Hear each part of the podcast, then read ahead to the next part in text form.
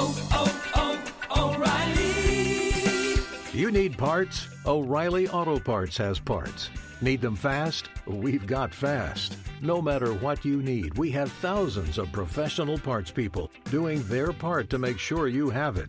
Product availability. Just one part that makes O'Reilly stand apart. The professional parts people. Oh, oh, oh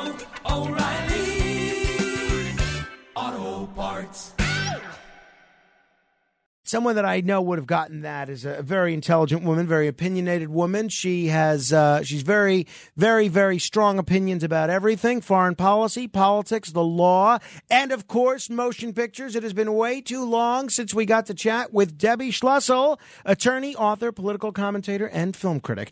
Debbie, thanks so much for uh, getting up early on a Friday, and I hope you're doing well.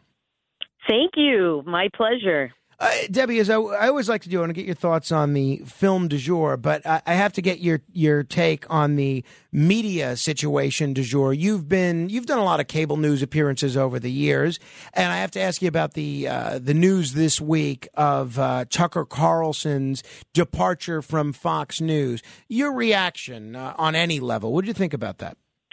Well, I was never a fan of Tucker Carlson, and in fact, all over the last few years when he was hosting the show on Fox News, I would constantly tell my friends, why do you believe anything he's saying? He does not believe it.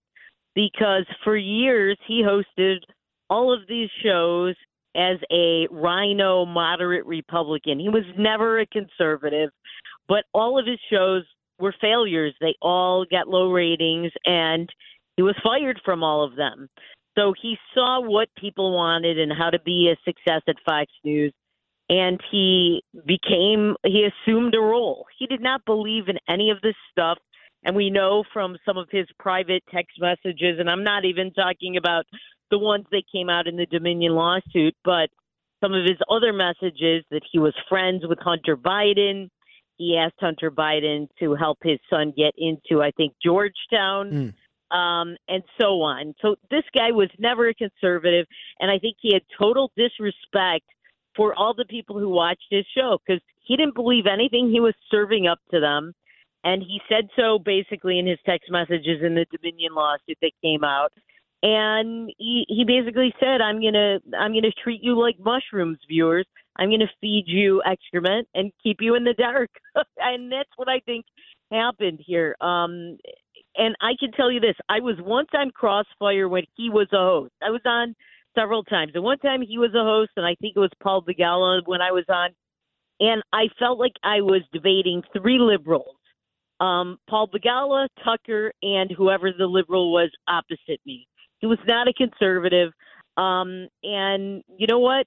I usually believe that if you're not really um, what you're putting out there, people are going to notice. But apparently, they didn't um, until the hosts, the uh, owners at least Fox News finally noticed. So I'm Well, not do- a fan. I'm glad he's gone. Do you think the owners got rid of him because he didn't believe the things that he was saying, or I, I mean, do you think they? mo- I mean, look, we both know that Sean Hannity doesn't believe in anything, um, and he says he has no problem going on television and spouting whatever the Republican talking point of the day is.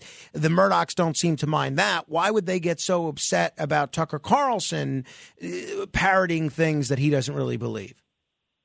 Well, I think that when all of those messages came out, that was embarrassing to them. His messages were the most, I would say, um, in your face, calling somebody the C word that was an executive at Fox News, um, and a lot of other things that I think were a lot more out there than uh, Laura Ingraham and Sean Hannity's messages. I also think that he thought he is he is Fox News and they can't get rid of him and that he's bigger than everything. And I think they wanted to show him, no, you're not bigger. We got rid of Bill O'Reilly. We'll get rid of you too. And whoever we put in that slot will do just as fine. Um, so I think that was part of it also. Um, and I think they'd had enough. I mean, even Rupert Murdoch, remember, he was engaged to this woman, Leslie Ann Smith, I think her name was. Right. And she told Rupert Murdoch that Tucker Carlson was a messenger sent by God. And apparently that was the reason, according to reports, that he broke up with her. Wow. He said, no, he's not a messenger from God. And ain't that the truth? He definitely is not. Um, you know, I another issue I had with Tucker Carlson is a lot of the people he put on his show a lot of the time were not conservatives. They were far leftists, like Glenn Greenwald, Naomi Wolf. These were people who hated America and they hated Jews in many cases. He put on a lot of anti Semites. Um, and he, remember, he edited out Kanye West's Right. anti Semitic comments to make give him the kosher seal of approval. You know, um, um, Uh, you know, I, I, we have limited time, and and well, I'd love to have a longer discussion about this because uh, I'd love to. I think I come from a little more than a little bit of a different point of view uh, on a few of these things, and I'd love to have a, a longer discussion about this. But I, I want to pick your brain on two other different issues in the news before we get to the uh, before we get to the movies of the week. I don't mean to cut you off, but this E. Jean Carroll case began in New York this week. She's alleging that almost 30 years ago, Donald Trump uh, raped her in a department store. It's not something I've talked about much on, on the radio. I was waiting for someone uh, who has some legal expertise to comment on it. You're uh, you're very conservative, but not necessarily a Trump person. W- What's your take on where, objectively, where this E.G. E. Jean Carroll lawsuit uh, suing the, the former president for rape and defamation goes? You know, I think Trump is making a mistake not being at the trial. I understand he doesn't want to lower himself to this whole thing.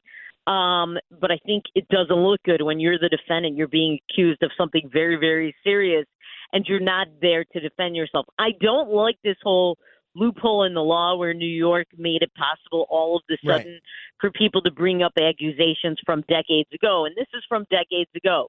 She should have said something and done something decades ago. Now is I think uh, a little bit after the a little bit too late.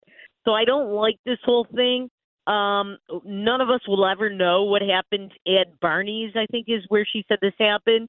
Um, and I just think it's a little disingenuous to bring something this far along later. But I think legally, if you're the defendant for something like this, you should be there because the jury is going to see you're not there. And I know that I've had cases where an accuser in a criminal case, it's not a criminal case, but still it's the same concept, where the accuser isn't there. And I will tell the jury, why isn't the accused? Why Right. isn't the accuser here? In this case, why isn't the accused here? Um, it, it it looks like there is some guilt. And E. Jean Carroll is a big time liberal. We know that she's got an axe to grind. And listen, I don't like Trump personally. I don't like his behavior. I don't like his dinners with Kanye and and Nick Fuentes. Um, but I did vote for him three times in a primary at two generals. I think he did a lot of great things as president. I don't like his behavior personally. Who knows what he did with this woman? But I really think uh, this whole loophole to be able to come after people decades later is outrageous, and and I don't think it should be allowed. But um, I do think if he gets convicted of, or if he gets sorry, not convicted, if he gets found guilty in this case, he will appeal it, and it might go to the Supreme Court, and it might get overturned. We'll see. Uh, it's going to be very interesting. All right, uh, you've said your guy for 2024 is Ron DeSantis. News came out yesterday that he is going to be announcing an exploratory committee next month, and it looks like he's definitely in. His poll numbers have not been so great against Trump, and they've diminished since Trump's been running this torrent of negative ads, uh, bashing DeSantis for trying to reduce Social Security benefits and uh, uh, eating pudding with his hands and a bunch of other things. Um, how how are you feeling about the prospects don't- of a DeSantis Trump primary right now?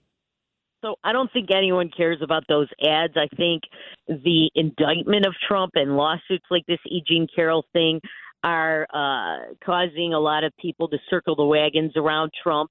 And this is by design by the Democrats, and they're achieving their goal because they want Trump to be the nominee because they know that in head to head polls, uh, Joe Biden will beat him.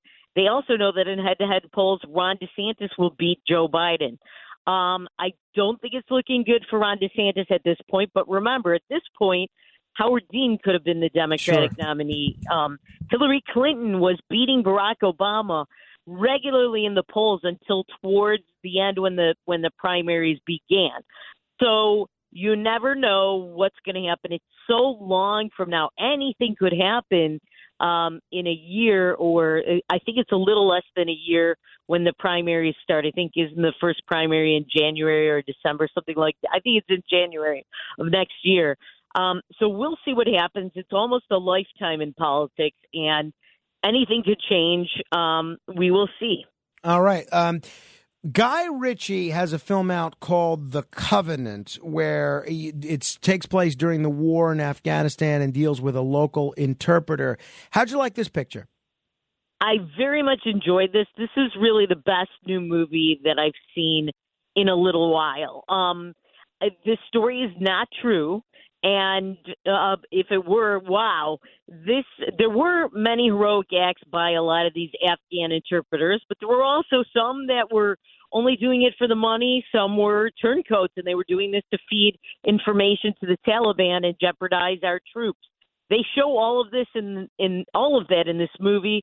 Um, the real star of this movie, even though it stars Jake Gyllenhaal is this American uh, soldier who is uh, being uh, base, basically dragged around the mountains where the Taliban is um, undercover by this heroic translator who saves his life. It's really the person that plays the heroic translator that is the star of the movie. His name is Dar Salim.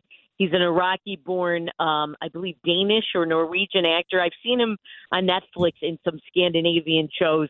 Um, I enjoyed the movie. It's very suspenseful. This guy was very saintly.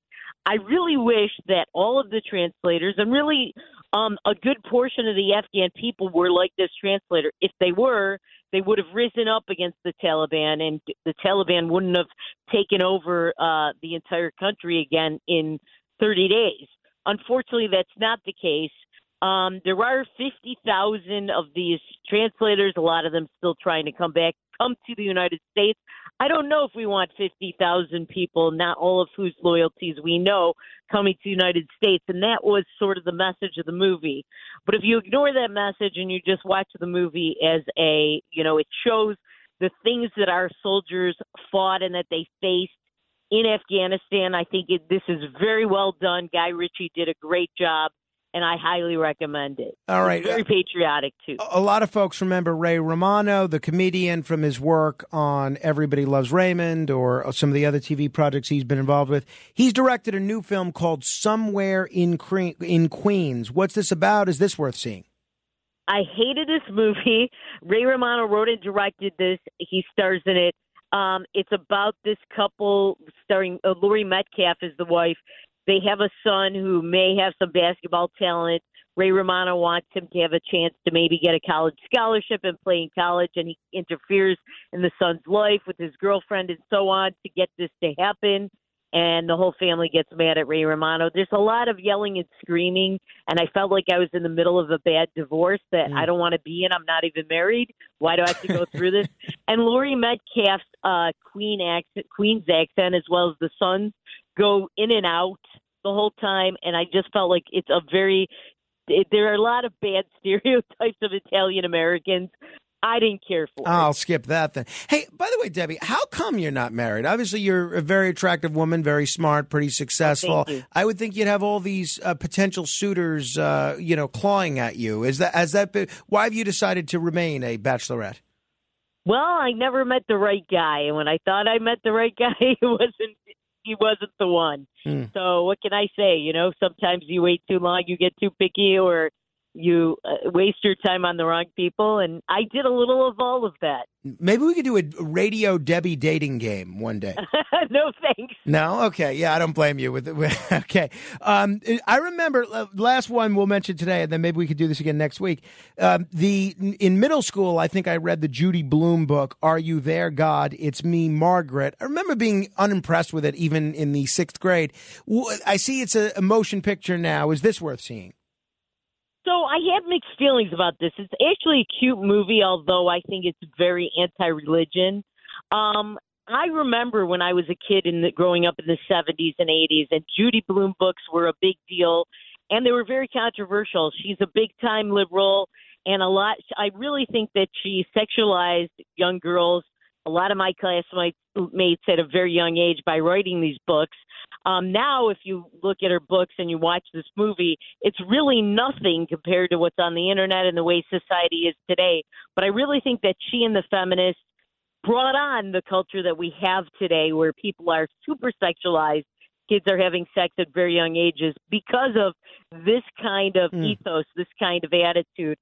So I, I'm not a big Judy Blume fan. I do think the actors in the movie were good. It was a cute movie, um, but you know I did not like Judy Blume at all, and I don't like anything that promotes her or makes her money. She's still alive. I'm sure she's got a big piece of the action here. Well, it doesn't sound like a mixed review there, but uh, I, uh, it sounds like that's a maybe a must skip. Uh, Debbie, uh, we'll. Um, I know there's a bunch of other films that we didn't get to. Maybe we'll do this again next week. I appreciate it. Have a great weekend. Thank you. Can I just say, uh, Jerry Springer of blessed memory, I was on a show with him once, politically incorrect, and he was such a nice guy, even though I attacked him on his show and I on the show. And I just want to say that I think in many ways Oprah did the same show he did, but he never got the respect, and she pretended she was doing some kind of low brow or highbrow stuff when she was no different than him, and he did not pretend that his show was any highbrow thing. He, you know, eh, did not act like he was something he wasn't, and I really thought he was a nice guy. W- well said, uh, Debbie. Couldn't agree with you more. Uh, 15 seconds of fame straight ahead. The other side of midnight. midnight.